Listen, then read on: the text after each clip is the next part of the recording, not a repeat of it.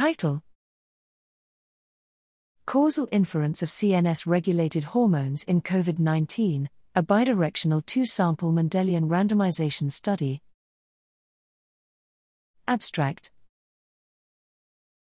Objectives. We assessed the causal association of three COVID 19 phenotypes with insulin like growth factor 1, IGF 1, estrogen, testosterone, dehydroepiandrosterone, DHEA, thyroid stimulating hormone, TSH, thyrotropin releasing hormone, TRH, luteinizing hormone, LH, and follicle stimulating hormone, FSH. Methods We used a bidirectional two sample univariate and multivariable Mendelian randomization, MISTER, analysis to evaluate the direction, specificity, and causality of the association between CNS regulated hormones and COVID 19 phenotypes. Genetic instruments for CNS regulated hormones were selected from the largest publicly available genome wide association studies in the European population.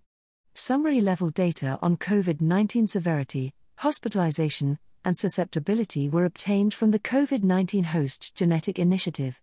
Results DHEA was associated with increased risks of very severe respiratory syndrome, or equals 4.21, 95% C, 1.41 to 12.59, consistent with the results in multivariate MISTER, or equals 3.72, 95% C, 1.20 to 11.51, and hospitalization, or equals 2.31, 95% C, 1.13 to 4.72. In univariate MISTER LH was associated with very severe respiratory syndrome, or equals 0.83, 95% C, 0.71 to 0.96, in univariate MISTER estrogen was negatively associated with very severe respiratory syndrome, or equals 0.09, 95% C, 0.02 to 0.51, hospitalization, or equals 0.25, 95% C, 0.08 to 0.78,